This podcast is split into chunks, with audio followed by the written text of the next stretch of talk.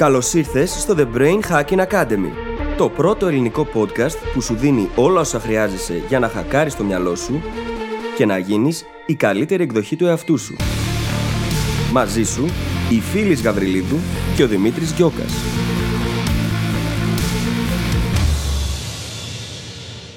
Γεια σου Brain Hacker και καλώς ήρθες σε άλλο ένα επεισόδιο του The Brain Hacking Academy. Σήμερα, καθώς και την επόμενη εβδομάδα, συνεχίζουμε στο ύφος των τελευταίων επεισοδίων που ασχολούνται με τις διαπροσωπικές ανθρώπινες σχέσεις και το θέμα μας εδώ είναι η ζήλια και ο φθόνος.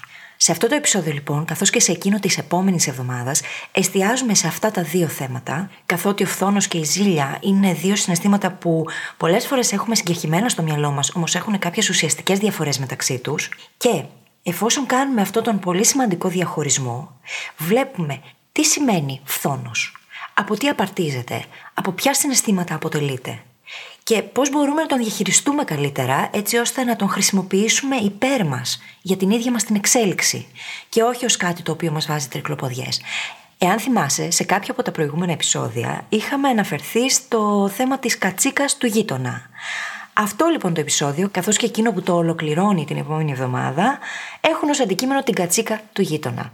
Και ναι, εδώ μπορείς να γελάσεις. Θα ασχοληθούμε λοιπόν με το τι σημαίνει φθόνος, πώς μπορούμε να τον αντιστρέψουμε, πώς μπορούμε να τον χρησιμοποιήσουμε υπέρ μας, έτσι ώστε να βελτιωθούμε εμείς και να γίνουμε η καλύτερη μας εκδοχή. Και να θυμάσαι πως ο φθόνος, όταν τον αισθανόμαστε εμείς ή όταν τον αισθάνεται κάποιος άλλος απέναντί μας ή απέναντι σε κάποιον τρίτο, κάτι σημαίνει. Είναι ένα σύμπτωμα το οποίο κάτι θέλει να μας δείξει.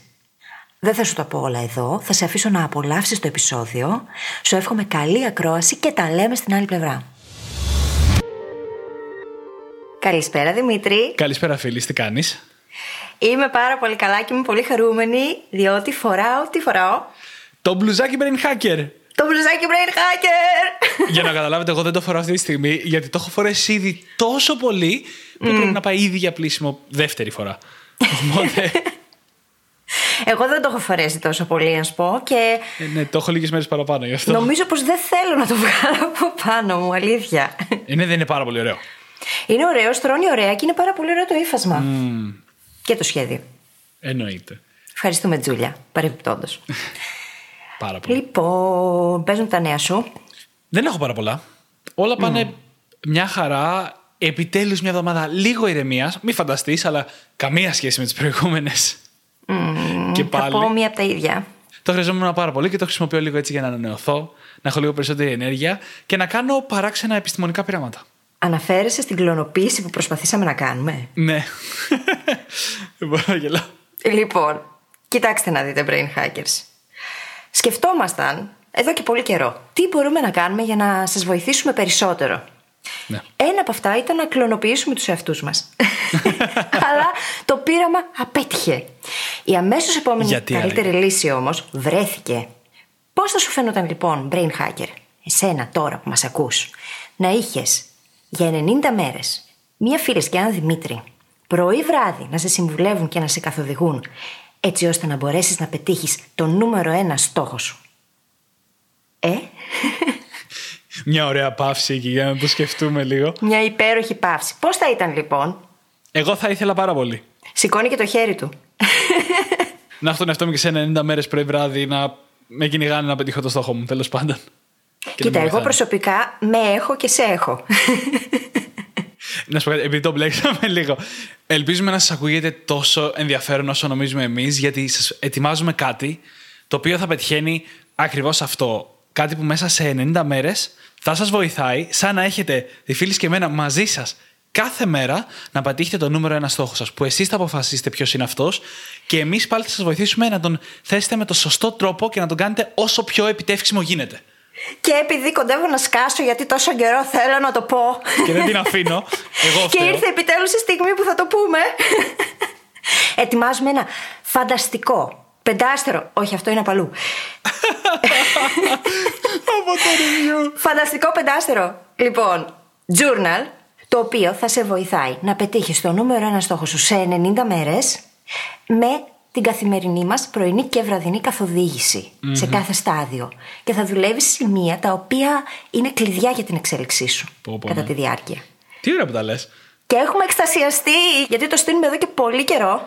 Ναι, παιδιά. Δεν μπορείτε να φανταστείτε πόσες ώρες, πόσες ώρες έχουμε αφιερώσει για την κάθε λεπτομέρεια. Έχουμε στήσει το journal που θα θέλαμε να είχαμε εμείς 10 χρόνια πριν. Και δεν το βρίσκουμε αυτή τη στιγμή τώρα που μιλάμε πουθενά στην αγορά. Ακριβώς. Και όχι μόνο αυτό. Ξέρετε τι στάνταρ έχουμε εγώ και οι φίλοι, ειδικά όταν έχει να κάνει με τη δουλειά μας και με εσάς. Και μπορώ να πω με πολύ σιγουριά ότι είμαστε και οι δύο περήφανοι για αυτό που φτιάχνουμε. Και καμιά φορά σπάμε ο ένας στα νεύρα του άλλου. Λεπτομέρειες. Κατά τη διαδικασία, ακριβώς επειδή πρέπει να βγει τέλειο. Λεπτομέρειες. Δεν έχουμε μαλώσει όμως, μην το πάρετε έτσι. Ποτέ πλάκα-πλάκα. Δεν μπορείς να φανταστείς πόσο μεγάλο βάρος μου έφυγε μόλις τώρα. Παιδιά, ξέρετε μπορείς πόσο να καιρό δεν φανταστείς. την αφήνω να σας το πει. Ήθελα Ξέρετε να σκίσω πόσο τα καιρό. ημάτια μου. Λοιπόν, αυτό θα σας πούμε σήμερα. Θα σας ενημερώνουμε τακτικά από εδώ και πέρα μέχρι ότου σύντομα ελπίζουμε να μπορείτε να το πάρετε και εσείς στα χέρια σας και να πετύχετε τους νούμερο ένα στόχους σας. Που αυτός είναι ο στόχος. Χαχά. και πέρα από όλα τα άλλα, τώρα πια μπορούμε να αρχίσουμε να μοιραζόμαστε σιγά σιγά και το process μαζί σας. Γενικότερα, όχι μόνο εδώ από το podcast. Ε, Δημήτρη, ε, ε. ναι, ναι, ε. ναι, ναι, ναι, θα σα αφήσω. Ναι, Ναι, ναι, ήρθε η ώρα. Τέλεια. Δεν είμαι παράλογος. Όταν έρχεται η ώρα, έρχεται η ώρα. Τέλεια. Δεν θέλω να σε βασανίζω πολύ. Βλέπετε εδώ πέρα τι συμβαίνει έτσι. Με... Εκτός το ότι με τρολάρουνε. Γιατί δεν μπορώ να συγκρατηθώ. ζηλεύεις, ρε, ζηλεύεις. Αυτό φταίει. Αυτό είναι.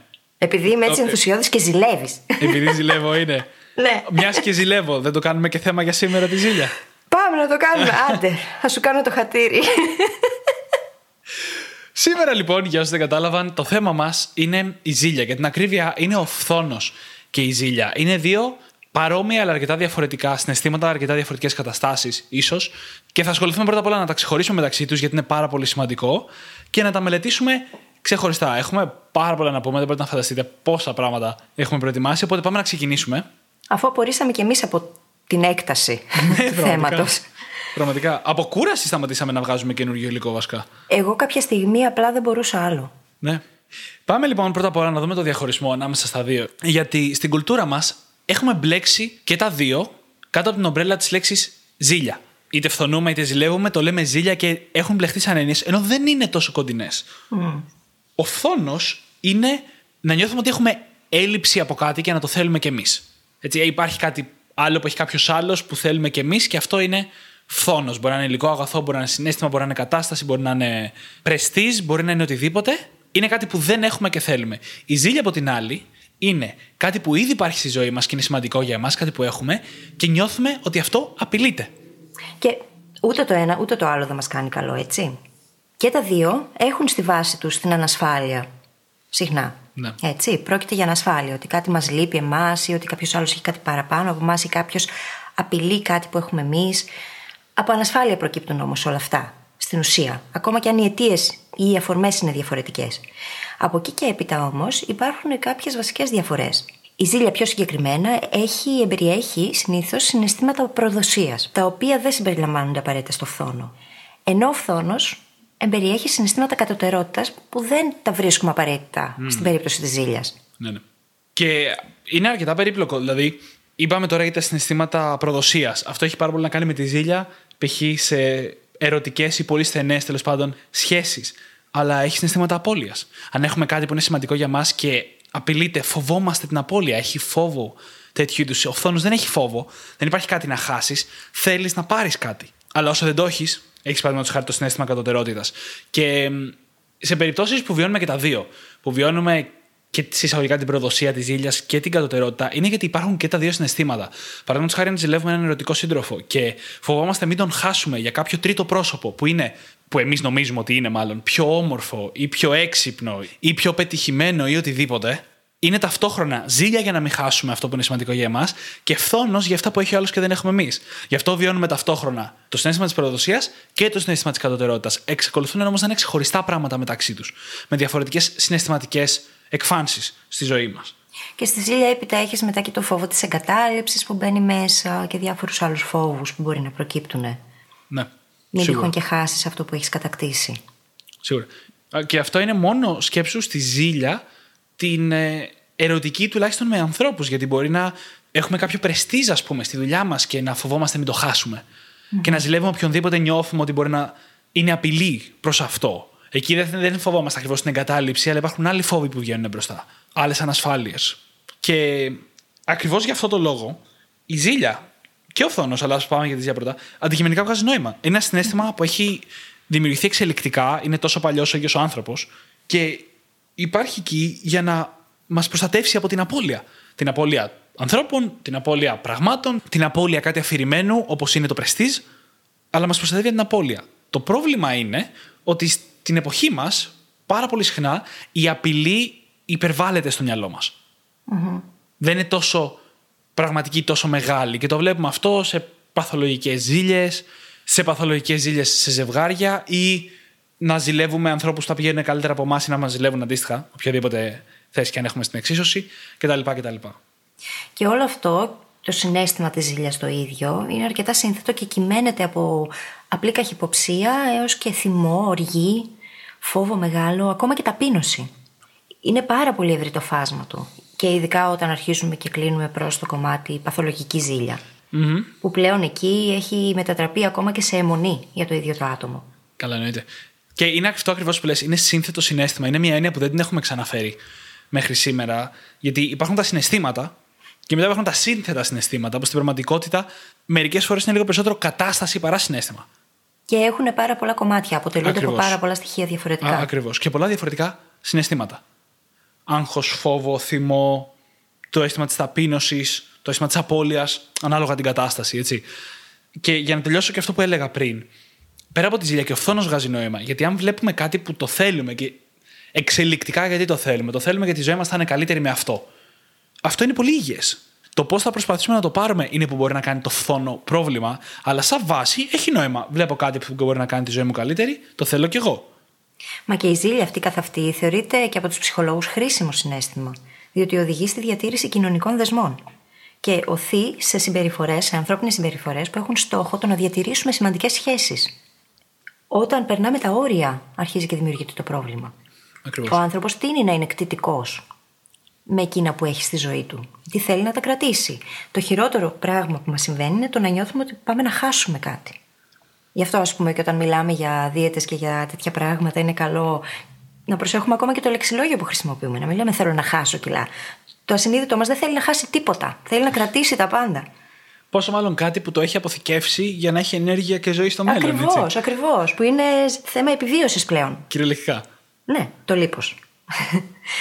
Οπότε σκεφτείτε λοιπόν ότι από τη στιγμή που δεν μας αρέσει με τίποτα να χάνουμε, είναι κάτι υγιές αυτό, διότι έχει να κάνει με την αυτοσυντήρησή μας mm-hmm. και την ίδια μας την επιβίωση.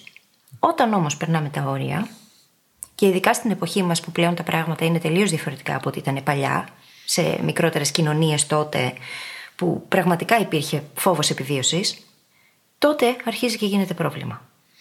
Ναι, είναι αυτό που είπαμε και πριν, τα κατάλοιπα στις απειλές Mm-hmm. Η υπερβολή, μάλλον στις απειλές που έρχεται από τα κατάλοιπα. Μιας εξελικτικής διαδικασίας που είχε πολύ περισσότερα πράγματα να φοβάται από ό,τι έχουμε σήμερα. Πολύ, πολύ περισσότερα. Και θα συμφωνήσω απόλυτα σε αυτό που λες ότι σε υγιές επίπεδο η ζήλια είναι χρήσιμο συνέστημα. Όταν νιώθουμε ότι κάτι σημαντικό για μας μπορεί να απειλείται. Μια σχέση, έτσι. Και αυτό μας οδηγήσει να γίνουμε ακόμα καλύτεροι μέσα στη σχέση. Αυτό είναι πάρα πολύ καλό. Και για τους δύο εντωμεταξύ, όχι μόνο για μας. Αλλά είναι πάρα πολύ καλό. Όταν αρχίζει όμως να γίνεται πρόβλημα, όταν αρχίζουμε να χάνουμε τον εαυτό μας για να ικανοποιήσουμε τον άλλον και να μην χάσουμε τη σχέση κτλ., όταν γίνεται τοξικό είτε προς τα εμάς είτε προς τον άλλον, που ζητάει μπορεί να κάνει και τα δύο, εκεί είναι το πρόβλημα. Και το ίδιο ανάγεται και σε άλλες καταστάσεις πέρα από τις ερωτικές. Και αντίστοιχα, στο εργασιακό περιβάλλον μπορεί ο φθόνος να λειτουργήσει ως κάτι θετικό, με το να φροντίσουμε εμείς να αυτοβελτιωθούμε, να μάθουμε, να εξελιχθούμε, να καλλιεργήσουμε νέες δεξιότητες, γνώσει, έτσι ώστε να έχουμε το προβάδισμα. Ναι. Και να συνεχίσουμε να είμαστε ανταγωνιστικοί. Mm-hmm. Εν αντιθέσει με την τοξική συμπεριφορά, το να αρχίσουμε να κατηγορούμε ή να υποσκάπτουμε τη θέση του άλλου. Να μιλάμε πίσω από την πλάτη του γι' αυτόν. Που είναι το ακριβώς αντίθετο στην ουσία και έχει να κάνει με την κατσίκα του γείτονα. με την κατσίκα του γείτονα, ακριβώς. Και πάμε να μελετήσουμε πρώτα λίγο το φθόνο. Γιατί έτσι κι αλλιώς ο φθόνος με τη ζηλιά έχουν αρκετά διαφορετικές και εκφάνσεις και αντιμετωπίσεις. Οπότε πρέπει να τα μελετήσουμε χωριστά. Και πολύ ωραία ανέφερες την κατσίκα. Και σε ένα πρόσφατο επεισόδιο το είχαμε συζητήσει, είχαμε κλάψει από τα γέλια και έκλαψαν και πολλοί brain hackers μαζί μας από όσο ξέρουμε με Κάποιοι την κατσίκα. ζητάνε το επεισόδιο με την κατσίκα, να ξέρεις. Μου Ναι. το έχουν πει. Αυτό είναι το επεισόδιο με την κατσίκα, παιδιά. Αυτό είναι, παιδιά. Αυτό και το επόμενο. Αυτό είναι το επεισόδιο με την κατσίκα όπου έχουμε το κλασικό παράδειγμα που λέμε έχει ο άλλος κατσίκα και τι θα γίνει με την κατσίκα που λέμε ότι όλος ο κόσμος θέλει να πεθάνει η κατσίκα του άλλου. Αυτή η έκφραση είναι που ακούμε συχνά. Η φίλης γελάει. Για- Στο δεν μπορώ. mute, αλλά γελάει. Φαντάζομαι κατσίκες. Ξέρεις ότι είμαι οπτικό και προσωπικοποιώ τα μου πάντα. κάνει πριν αρχίσει το επεισόδιο. Να βρούμε ένα άλλο παράδειγμα. Μην μιλάμε για κατσίκες όλο το επεισόδιο και τις κάνω. Αυτό ακριβώς είναι το νόημα. Θα μιλάμε για κατσίκες όλο το επεισόδιο. Φαντάζομαι κατσίκες να με κυνηγάνε. το βράδυ αντί για προβατάκια μέτρα κατσίκες. Όχι. Όχι. Λοιπόν, Άντε, καλά, συνέχισε. Πω, πω, πω. λοιπόν, έχουμε λοιπόν μια αρχική κατάσταση που κάποιος άλλος έχει την κατσίκα και εμείς δεν την έχουμε.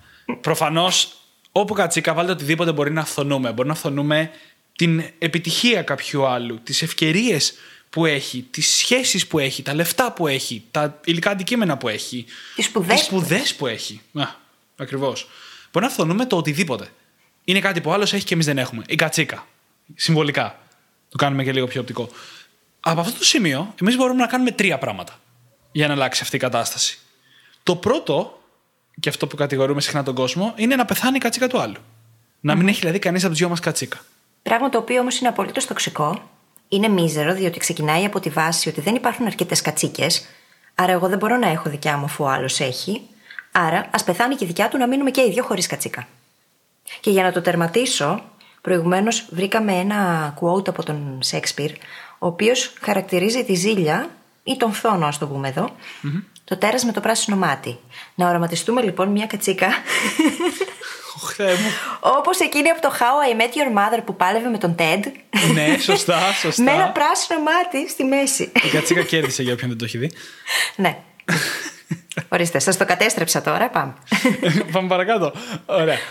Αυτό που θέλω να πω εγώ εδώ είναι ότι πάρα πολλές φορές έχω ακούσει από Έλληνες για τους Έλληνες ότι όλοι οι Έλληνες θέλουν να πεθάνει η κατσίκα του γείτονα. Στερεότυπο αυτό. Bias, προσδοκία, full. Όλα τα έχει. Και ανεξάρτητα με την εθνικότητα πρώτα απ' όλα, βαθύτατα εγώ πιστεύω ότι ο κόσμος δεν θέλει να πεθάνει η κατσίκα του γείτονα. Υπάρχουν άνθρωποι που το θέλουν και είναι μια τοξική και μίζερη και κακή, με βάση την κακία δηλαδή, τοποθέτηση, αλλά θεωρώ ότι οι περισσότεροι άνθρωποι δεν θέλουν όντω να πεθάνει η κατσίκα του γείτονα. Θέλουν απλά και εκείνη η κατσίκα. Με τον ένα ή με τον άλλον τρόπο θέλουν εκείνοι να πάρουν αυτό που τους λείπει. Θεωρώ λοιπόν ότι αυτή η στρατηγική μεταφορικά είναι πολύ λιγότερο διαδεδομένη από ό,τι φανταζόμαστε. Γιατί δεν κερδίζει κανείς. Δηλαδή, εγώ δεν έχω κάτι, ο άλλος το έχει. Θέλω να μην το έχει ούτε ο άλλος, να μην το έχει κανείς από τους δύο. Δεν κέρδιζα εγώ τίποτα. Και οι άνθρωποι είμαστε γενικά εγωιστικά όντα, όχι με τη χειρότερη έννοια αυτή τη στιγμή, ότι θέλουμε να κερδίζουμε. Αν κάτι είναι αδιάφορο για μας, δηλαδή τι το έχει ο άλλος, δεν το έχει ο άλλος, για μας είναι το ίδιο, τότε είμαστε πιο απαθείς συνήθως. Ναι, και σκέψου πόσο κακό self-signaling κάνει το να θέλεις να πεθάνει η κατσίκα του γείτονα. Πράγμα το οποίο σημαίνει πολύ λιγότερο συχνά από ό,τι φανταζόμαστε τελικά, διότι γενικότερα οι άνθρωποι προσπαθούν να βοηθήσουν. Επίσης, θεωρώ ότι οι περισσότεροι από εμάς αντιλαμβανόμαστε ότι με το να βοηθάμε τους άλλους βοηθάμε και τον ίδιο μας τον εαυτό. Χρειάζεται να είσαι αρκετά ανασφαλής και εγωκεντρικός για να μην το βλέπεις, να μην το αναγνωρίζεις αυτό. Ότι βοηθώντας τους άλλους βοηθάς και τον ίδιο σου τον εαυτό. Ναι. Και πριν πάμε καν στη βοήθεια τους άλλους, το να θέλεις να πεθάνει η κατσίκα του άλλου σημαίνει, για να το φέρουμε σε λίγο πιο πραγματικές λέξεις, ότι κάποιος γείτονας ή κάποιος στο σόι ή οτιδήποτε έβγαλε κάποια χρήματα κάνοντας κάποιες δραστηριότητες, θα θέλαμε και εμείς να έχουμε περισσότερα χρήματα και η λύση που έχουμε στο μυαλό μας είναι να χάσει εκείνος τα δικά του.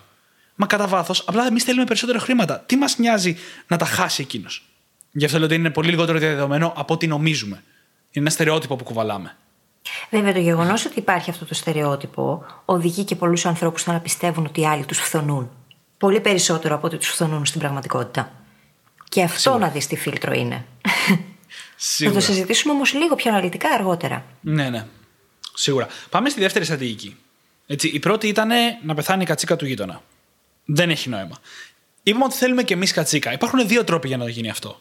Θα τους αναφέρω συνοπτικά και θα τους πάμε με τη σειρά. Ο ένας είναι να πάρουμε την κατσίκα του γείτονα και ο άλλος είναι να αποκτήσουμε και οι δύο κατσίκα. Και πάμε να δούμε το πρώτο. Να πάρουμε την κατσίκα του γείτονα. Αρχικά βγάζει πολύ περισσότερο νόημα από το προηγούμενο, όσο κακό και αν ακούγεται. Ο Δεν άλλος έχει ακούγεται, κάτι που είναι θέλουμε. κακό. Ισχύει. Ο άλλος έχει κάτι που θέλουμε και εμείς πάμε και του το παίρνουμε για να το έχουμε εμείς. Πρώτα απ' όλα, λίγα πράγματα μπορεί όντως να γίνει αυτό. Να το πάρουμε από τον άλλο. Δεν μπορείς να του πάρεις εύκολα τα χρήματα. Αν για αυτά θα μπορούσες, δεν μπορείς να του πάρεις εύκολα την επιτυχία, το όνομα, τη σχέση. ή πιο δύσκολα. Αν και αυτό γίνεται και η σχέση. Το θέμα εδώ είναι το ίδιο το mindset που υπάρχει από κάτω. Και είναι εκείνο το ωραίο bias που έχουμε αναφέρει και στο παρελθόν πολλές φορές, το zero sum game. Ότι αν κάποιος έχει κάτι, σημαίνει ότι κάποιος άλλος το χάνει. Πράγμα που δεν ισχύει. Ζούμε σε έναν κόσμο απόλυτης αυθονίας. Υπάρχουν πάρα πολλά αγαθά γύρω μας, παραπάνω από αυτά που θα μπορούσε να κατέχει ένας άνθρωπος μόνος του, και μπορούμε να βρούμε όσες κατσίκες θέλουμε και να τις αποκτήσουμε κι εμείς. Και αυτό έχει να κάνει με τη δική μας εξέλιξη. Έχει να κάνει με εμάς τους ίδιους. Και ένα ακόμα παράδειγμα που είχαμε αναφέρει ήταν εκείνο που δεν θυμάμαι σε ποιο βιβλίο το διάβασα. Ότι αν θες να αποκτήσεις το ψηλότερο κτίριο στην πόλη, ένας τρόπος είναι να γκρεμίσεις όλα τα υπόλοιπα και να μείνει μόνο το δικό σου, και ένας άλλος τρόπος είναι να χτίσεις το ψηλότερο κτίριο στην πόλη. Πράγμα που σημαίνει ότι έχεις επενδύσεις στην υποδομή του, έχεις επενδύσεις στα υλικά του, έχεις επενδύσεις στο να είναι το καλύτερο κτίριο για να μπορεί να είναι το ψηλότερο. Δηλαδή, έχεις επενδύσεις στον ίδιο σου τον εαυτό αν πάρουμε τη μεταφορά και τη φέρουμε στο άτομο. Και είναι πολύ ωραία μεταφορά γιατί δείχνει την καταστροφικότητα της πρώτης επιλογής. Ναι.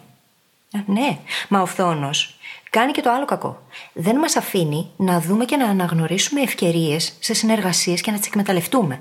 Ναι. Ευκαιρίες στη ζωή, ευκαιρίες στην εργασία. Δεν μας αφήνει να δούμε. Επειδή ακριβώς φοράμε εξαιτίας του παροπίδες. Και το να μπαίνουμε σε σύγκριση είναι από μόνο το τοξικό ούτως ή άλλως για όλους μας να μπαίνουμε σε σύγκριση με άλλους ανθρώπους. Ο μόνος ανταγωνιστής μας θα έπρεπε να είμαστε εμείς οι ίδιοι πάντα. Να συγκρίνουμε τον εαυτό μας με αυτό που ήμασταν και να φροντίζουμε να γινόμαστε διαρκώς καλύτεροι σε σύγκριση με τον παλιό μας εαυτό όμως. Όχι με όλους τους υπόλοιπους ανθρώπους. Που ούτως ή άλλως δεν είναι και εφικτό. Γιατί δεν είμαστε οι ίδιοι, κάθε άνθρωπος είναι διαφορετικός. Δεν γίνεται. Οπότε εκ των πραγμάτων μας βάζει σε έναν ανταγωνισμό μόνιμο, μας βάζει σε μια μόνιμη σύγκριση, φοράμε αυτά τα φίλτρα τα μαύρα γυαλιά, βλέπουμε τον κόσμο μέσα από αυτά και ακόμα χειρότερο. Ερμηνεύουμε και τις συμπεριφορές των άλλων μέσα από αυτό το φίλτρο και ακόμα και αν δεν μας φθονούν ή ακόμα και αν δεν υπάρχει λόγος να αισθανόμαστε ανταγωνισμό, εμείς τον αισθανόμαστε. Επειδή έχουμε αυτό το φίλτρο, ότι ο κόσμος έτσι είναι. Να θυμηθούμε όμως ότι πάντα κρίνουμε εξιδίων τα αλότρια, έτσι. Mm. Όπως ξέρεις πολύ καλά, εγώ το έχω βιώσει αυτό. Το έχεις βιώσει εσύ. Έχουμε συγκεκριμένο παράδειγμα στο μυαλό. Και εγώ έχω δύο. Έχω αυτόν τον έναν άνθρωπο που πίστευα ότι πήγαινα να τον αντιγράψω mm-hmm. σε ό,τι και αν έκανα. Και τον άλλον άνθρωπο που συνεργαζόμασταν και δεν ήθελε να μου μάθει αυτά που ξέρει, γιατί πίστευε ότι θα τα πάρω και όλα θα πάω απέναντί του.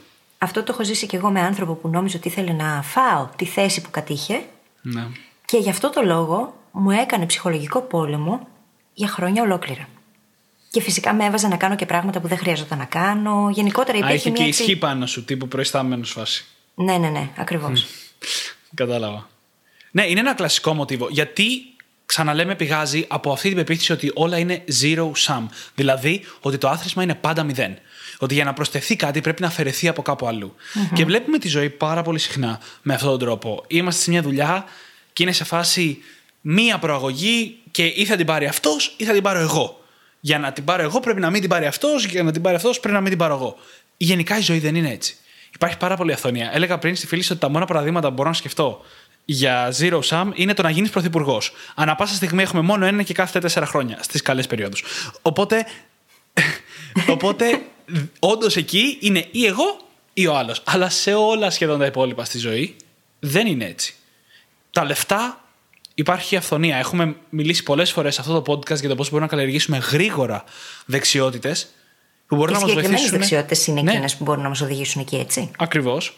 Και πώς μπορούμε να τις καλλιεργήσουμε γρήγορα για να φτάσουμε και στα λεφτά και στα συναισθήματα. Τα συναισθήματα και αν δεν είναι περιορισμένα. Οι ευκαιρίες δεν είναι περιορισμένες. Η δυναμική δεν είναι περιορισμένη. Και άλλα, το ξαναπούμε αμέσω λίγο, δεν είναι το άθροισμα μηδέν στη ζωή μας. Συνεπώς, είναι όντως καλύτερη στρατηγική συσσαγωγικά το να πάρουμε την κατσίκα του άλλου από το να πεθάνει η κατσίκα του άλλου, αλλά και αυτή είναι παντελώς ανούσια. Παντελώς ανούσια. Τι έχει ουσία λοιπόν; Προφανέστατα. το να πάρεις και εσύ κατσίκα. Δικιά σου κατσίκα. Και να την ονομάσεις όπως θέλεις και να πηγαίνετε βόλτα μαζί στην εξοχή και να χαίρεστε που έχετε ο ένας τον άλλο. και ξέρω ότι αστείευομαι και ότι είναι λίγο κρύο το χιούμορ μου. Δεν γέλασε ούτε καν ο Δημήτρης. Γέλασα απλά μακριά από το μικρόφωνο. Αλλά θα συνεχίσω ακάθεκτη. Αυτό είναι όλο το point. Δεν έχουμε συνειδητοποιήσει πως έχουμε κάθε ένας από εμάς μια εξαιρετική μοναδική προσωπικότητα και ένα ανεκδίγητα απίθμενο potential. Πω. Ε, μισό λεπτός, μισό λεπτός σιγή. Λάγα κάνω. Sorry που σε έκοψα. Συνέχισε. Αν αρχίσουμε λοιπόν να βλέπουμε τον εαυτό μας και τη ζωή έτσι και αλλάξουμε εκείνο το scarcity mindset, το mindset της έλλειψης και το μετατρέψουμε σε mindset αυθονίας, τα πράγματα θα αρχίσουν να αλλάζουν.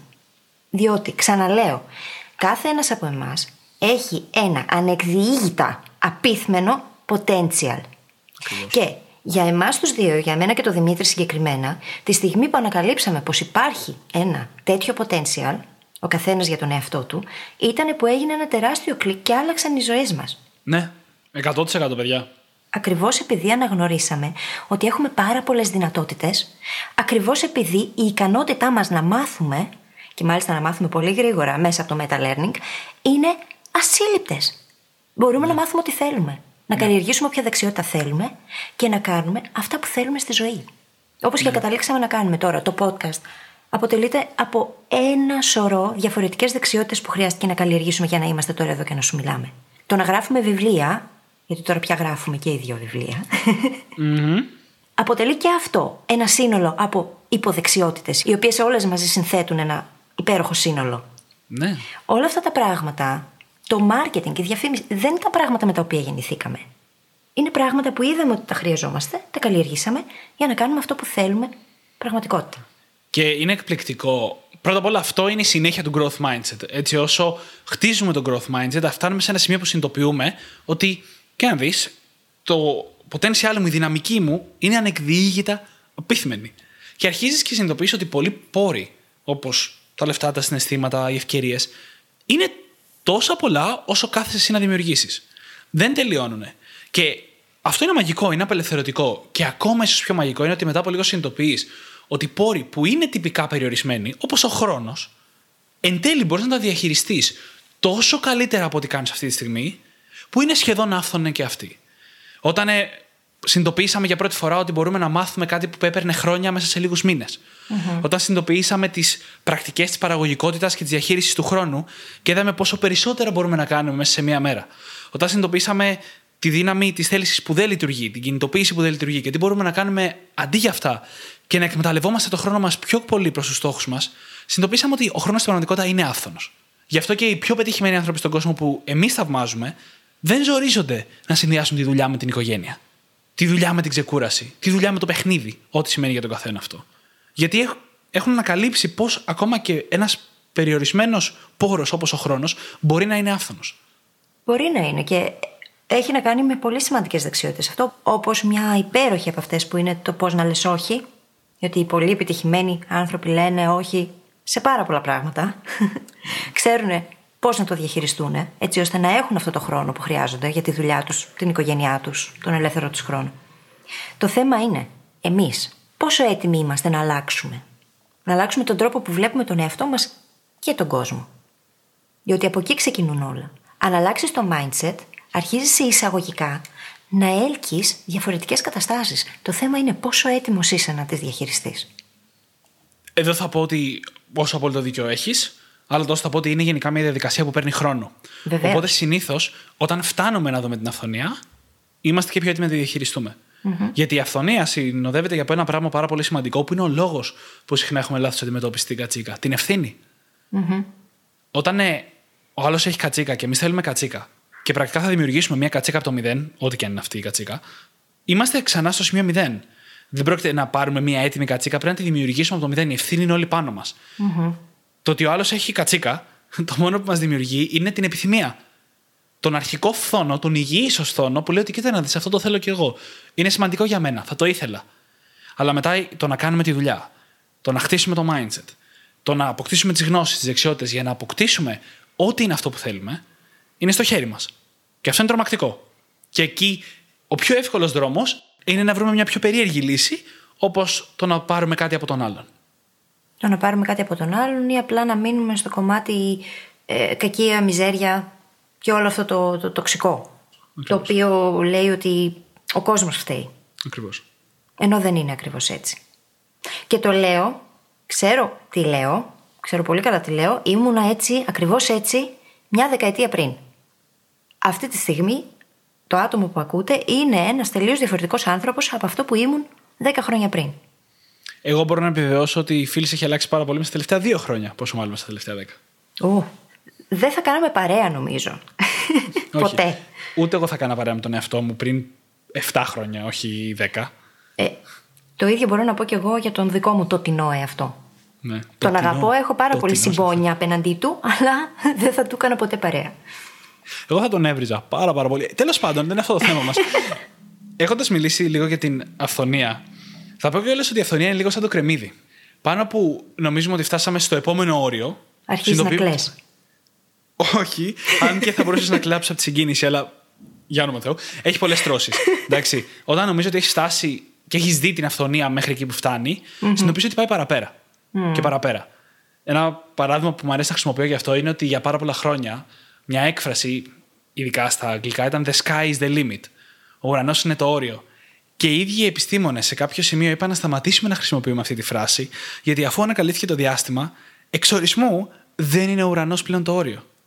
Και δες πόσο η ίδια η φράση μπορεί να προγραμματίσει κάποιον να πιστεύει κάτι και μετά να αλλάξει η φράση που χρησιμοποιεί, να αλλάξει η φρασεολογία και να αλλάξει και ο τρόπος που βλέπει τα πράγματα. Συνήθως κάπως έτσι συμβαίνει. Οι λέξεις που χρησιμοποιούμε έχουν τεράστια δύναμη, μας προγραμματίζουν. Αν θεωρώ ότι ο ουρανός είναι το ταβάνι, πιστεύω ότι υπάρχει ταβάνι. Ισχύει. Και ξ- νομίζω ότι ξέρω και ποιο είναι. Ναι, νομίζω ότι ξέρω και ποιο είναι. Που αυτό είναι και ένα συνήθω μεγάλο μυστικό της αυθονίας, ότι ανακαλύπτουμε καινούργια ταβάνια κάθε φορά που μαθαίνουμε καινούργια πράγματα. Και εκτός αν ξέρουμε τα πάντα, που δεν πρόκειται να γίνει ποτέ, πάντα υπάρχει κάτι παραπέρα από αυτό που νομίζουμε. Πάντα όμως. Και γι' αυτό είναι πολύ σημαντικό να λέμε πάντα δεν ξέρω. Διδάξτε με. Ισχύει. Ειδικά εκείνοι που νομίζουμε ότι τα ξέρουμε. Δεν μπορούμε να, δούμε, να αναγνωρίσουμε την αυθονία. Ακριβώς επειδή μένουμε σε ένα σημείο και εκ των πραγμάτων δεν μπορείς να λύσεις ένα πρόβλημα από το ίδιο επίπεδο στο οποίο δημιουργήθηκε. Όπως δεν μπορείς να δημιουργήσεις παραπάνω αυθονία από το επίπεδο στο οποίο έχεις τη συγκεκριμένη αυθονία που μπορείς να έχεις. Αυθονία. Έχει μέσα τη λέξη φθόνο ή μου φαίνεται. Αυθονία, δεν ξέρω. Έχουν κοινή ρίζα. Σίγουρα. Κάναμε τόση έρευνα και δεν ψάξαμε αυτό. Συνειδητοποίηση της στιγμής, ξέρω εγώ. Πραγματικά δεν ξέρω. Μπορείτε να το Wow. γκουγκλάρετε, αγαπημένοι brain hackers, και να έρθετε να μας το γράψετε στα σχόλια. ναι, δεν παιδιά, πάω μόλι να το τελειώσουμε την ψάξω. ηχογράφηση θα το γκουγκλάρουμε κι εμείς. Δεν... Ναι. Μου έχει δημιουργηθεί μεγάλη περιέργεια τώρα. Συζητήστε το μεταξύ σας. Εν τω μεταξύ, θα πω ότι πέρα από όλα όσα έχουμε πει μέχρι τώρα, υπάρχει άλλη μια διάσταση, η οποία είναι το αρνητικό χαρακτηριστικό του φθόνου, ακόμα και όταν διαχειριζόμαστε σωστά. Η οποία είναι το πρόβλημα στην εστίαση. Για να φθονούμε, γενικά στη ζωή μας, όσο περισσότερο φθονούμε, τόσο πιο πολύ εστιάζουμε σε αυτά που δεν έχουμε, αντί για αυτά που έχουμε. και αυτό είναι scarcity mindset. Είναι το mindset της έλλειψης. Και όπου εστιάζει το μυαλό, αρχίζει και βλέπει περισσότερα από αυτό. Έτσι. Ναι. Είναι πολύ απλό. Οπότε, αν θέλουμε να σταματήσουμε να βλέπουμε έλλειψη, χρειάζεται να αρχίσουμε να εστιάζουμε στην αυθονία. Και όχι μόνο scarcity mindset, έλλειψη ευγνωμοσύνης. Ναι. Μμμ. Είναι αυτό που έχουμε πει ότι η ιδανική κατάσταση για να λειτουργείς είναι να είσαι ικανοποιημένος και ευγνώμων για αυτά που έχεις αυτή τη στιγμή, το οποίο όμως δεν αναιρεί το να προσπαθείς για περισσότερα. Αλλά αυτά που έχεις αυτή τη στιγμή το αναγνωρίζεις ως αυτό που είναι και είσαι καλά με αυτό. Και αυτό είναι ανεκτήμητο. Και μετά από ένα σημείο, δεν λέγεται καν φθόνος. Έτσι, το να κοιτάξεις τον έξω κόσμο, να πεις, Θα ήθελα κι εγώ να κάνω μια καριέρα που αγαπάω περισσότερο. Και να ξεκινήσεις να κινείσαι προς αυτό, αυτό δεν ήταν καν φθόνος. Ήταν απλά ένα πολύ συνειδητό. Άλλοι άνθρωποι το κάνουν, το θέλω κι εγώ για τον εαυτό μου και κάνω αυτό που χρειάζεται για να το αποκτήσω. Και έχω κάθε δικαίωμα να το κάνω όπως κάθε άνθρωπος σε αυτή τη γη. Ακριβώς. Ακριβώς. Ή θα ήθελα να έχω περισσότερα χρήματα και κάνω αυτά που χρειάζεται για να τα αποκτήσω. Μετά από ένα σημείο δεν θα πρέπει να λέγεται καν φθόνος. Δεν είναι φθόνος, είναι επιθυμία. Είναι υγιής επιθυμία. Ακριβώς. Και οι άνθρωποι μέχρι και την τελευταία μέρα της ζωής μας κάτι επιθυμούμε. Είναι η φύση μας τέτοια. Όπου μας λένε ότι χρειάζεται να σταματήσουμε να επιθυμούμε, νομίζω ότι ε, είναι λίγο οξύμορο. Θα πρέπει να σταματήσουμε και να αναπνέουμε, διότι το σώμα μας το ίδιο επιθυμεί να αναπνέει για να συνεχίσουμε να ζούμε. Πρέπει να σταματήσουμε να νιώθουμε γενικότερα. Ναι, δεν γίνεται να μην επιθυμείς. Όλα τα συναισθήματα έχουν σαν βάση κάποιο είδους επιθυμία. Εξορισμό. Άμα δούμε την πυραμίδα του Μάσλου, ας πούμε, πολύ απλά τα Ακριβώς, πράγματα. Θα ακριβώς. καταλάβουμε κατευθείαν. Ακριβώς. Και πηγαίνοντας τελείως στο άλλο άκρο, να πούμε ότι υπάρχει ένα σημείο που η επιθυμία, δηλαδή η φαινομενικά υγιής τέτοια τους φθόνου, μπορεί να γίνει πρόβλημα. Θυμάμαι χαρακτηριστικά τον Tim Ferris να λέει για γνωστούς του, που πολλοί είναι εκατομμυρίουχοι, να είναι πραγματικά δυστυχισμένοι γιατί είχαν το μεγαλύτερο κότερο στην παρέα και ξαφνικά ένας άλλος πήρε μεγαλύτερο κότερο. Είχα κότερο 70 εκατομμύρια και άλλος πήρε κότερο 100 εκατομμύρια. Και να βιώνουν πραγματική δυστυχία, φθόνο και μια ζήλια, ένα πρεστή που χάνεται, ενώ έχουν τα πάντα για να είναι πραγματικά ικανοποιημένοι, ευγνώμονες και ευτυχισμένοι. Και αυτό είναι θλιβερό, διότι η προσοχή μας στρέφεται στο έξω από εμάς για να είμαστε ικανοποιημένοι και χαρούμενοι και στη σύγκριση με τους άλλους ανθρώπους. Πώς μπορείς να είσαι χαρούμενος όταν συγκρίνεις τον εαυτό σου με τους άλλους, Δεν γίνεται. Αν το κάνεις συνεχώς. Έτσι. Και επίσης είναι άλλο να συγκριθείς με κάποιον για να πεις Χρειάζεται να το κάνω αυτό για τη δική μου εξέλιξη. Έχει μεγάλη διαφορά. Το να δεις κάποιον και να πεις Μ' αρέσει αυτό που κάνει. Αυτή τη δεξιότητα τη θέλω κι εγώ. Τελείως διαφορετικό. Άλλη αντίληψη, άλλη συμπεριφορά. Και το να πεις Έχει αυτό, άρα είμαι δυστυχισμένη γιατί δεν το έχω. Και όσον αφορά για το πώς, πώς να αλλάξουμε το φθόνο, κάποια βασικά πράγματα είναι τα κλασικά. Πρέπει να αρχίσουμε να παρατηρούμε και να αποκτήσουμε επίγνωση για αυτό μας το συνέστημα. Για να μπορέσουμε να αλλάξουμε οτιδήποτε τέτοιο, πρέπει να μπορούμε να το παρατηρούμε. Αν όχι τη στιγμή που συμβαίνει, σύντομα μετά. Να λέμε, σήμερα το πρωί ήταν πολύ λάθος μου που ένιωσα έτσι. Για το Α ή το Β πράγμα. Και μετά, αφού το παρατηρούμε και μπορούμε να πούμε ότι έχουμε την επίγνωση, μία απλή ερώτηση. Αυτή τη στιγμή, τι θέλω να γίνει με την κατσίκα; Σοβαρά το λέω, σοβαρά το λέω, γιατί είναι και αξιομνημόνευτο. Τι θέλω αυτή τη στιγμή να γίνει με την κατσίκα; Πάντα πρέπει να φέρουμε τον εαυτό μας στο να θέλουμε να αποκτήσουμε και εμείς κατσίκα. Να έχουμε δηλαδή όλη κατσίκα. Και να αναρωτιόμαστε μετά την επόμενη ερώτηση. Είμαι διατεθειμένος να κάνω τη δουλειά για να την αποκτήσω; Αν ναι, όλα καλά. Αν όχι, ο φθόνος μου είναι ανούσιος στη συγκεκριμένη κατάσταση και μπορεί απλά να φύγει από το παράθυρο.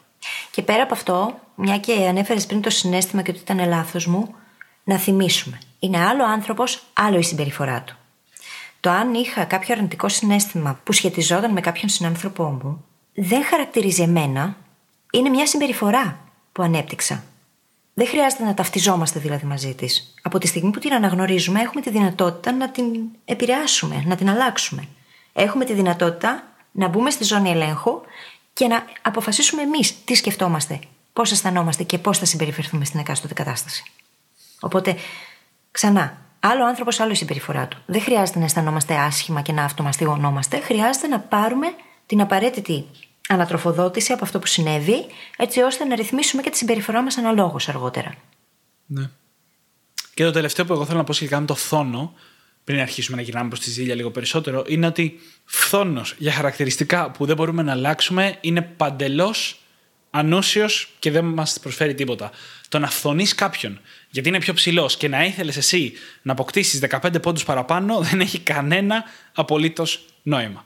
Δεν σε καταλαβαίνω γιατί είμαι κοπέλα και μπορώ να βάλω τα κούνια, μα θέλω. Ωραία. Αυτό είναι απλό. Τελεία όμως. Legit. Εκτός από το να βάλω τα κούνια, τι άλλο μπορώ να κάνω; Τίποτα. Αυτό είναι το θέμα, ότι αστειευόμαστε εδώ πέρα. Δεν μπορείς να κάνεις απολύτως τίποτα. Όταν πρόκειται για τέτοια χαρακτηριστικά, τα οποία είναι από τη φύση σου έτσι. Είναι και πού διαλέγεις να εστιάσεις. Να εστιαζουμε σε πράγματα για τα οποία μπορούμε να κάνουμε κάτι. Και μετά, αν μας νοιάζει όντως, να το κάνουμε. Αν ακολουθούμε αυτή την απλή λογική σε εισαγωγικά κάθε μέρα στη ζωή μας, κάθε εβδομάδα, κάθε όσο, το μόνο σίγουρο είναι ότι θα περνάνε τα χρόνια και να λέμε δεν θα μπορούσα να κάνω παρέα με αυτόν που ήμουν στο παρελθόν. Ε, ναι. και σε σχέση με αυτά τα χαρακτηριστικά που είναι έμφυτα, και πάλι είναι σημαντικό να εστιάσουμε σε εκείνα που έχουμε, στα δυνατά μας σημεία.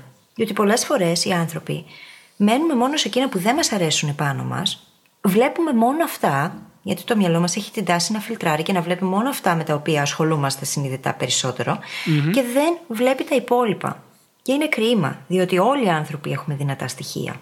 Γιατί να μην εστιάσουμε σε αυτά λοιπόν. Να πάμε στο mindset της αυθονίας. Σε αυτά που έχουμε. Και δεν θα περάσουμε στη ζήλια Δημήτρη, θα σας στεναχωρήσω, γιατί περάσαμε το χρόνο και θα συζητήσουμε για τη ζήλια στο επόμενο επεισόδιο. Ναι, βασικά θα το συνεχίσουμε περισσότερο Mm-hmm. Δηλαδή θα είναι σαν ένα συνεχόμενο επεισόδιο, αλλά θα καλύψουμε τη ζήλια την επόμενη εβδομάδα. Πιο αναλυτικά. Πιο αναλυτικά. Εν τω μεταξύ, μπορείτε όπως πάντα να βρείτε τις σημειώσεις αυτού του επεισοδίου στο site μας στο brainhackingacademy.gr, όπου θα βρείτε και το κατάστημά μας με τα μπλουζάκια μας και τις υπέροχες κούπε μας. Και σε λίγο καιρό θα υπάρχει εκεί και το journal μας. Αν υπομονούμε, δεν μπορείτε να φανταστείτε. Δεν μπορείτε να φανταστείτε. Λοιπόν, θα σας ζητήσουμε κλείνοντας ακόμα να μας κάνετε subscribe στην εφαρμογή που μας ακούτε, να μας γράψετε ένα φανταστικό πεντάστερο review, είτε στη σελίδα μας στο facebook, είτε στην εφαρμογή, είτε στη σελίδα μας την κανονική, γιατί έτσι βοηθάτε το podcast να ανέβει, τους brain hackers να γίνουν περισσότεροι Μας κάνετε πολύ χαρούμενους και μια μικρή πράξη αγάπης. Αρπάξτε τα κινητά των φίλων σας και δείξτε τους πώς μπορούν να γίνουν και εκείνοι brain hackers. Σας ευχαριστούμε πάρα πολύ που ήσασταν μαζί μας και σήμερα. Σας ευχόμαστε καλή συνέχεια. Καλή συνέχεια.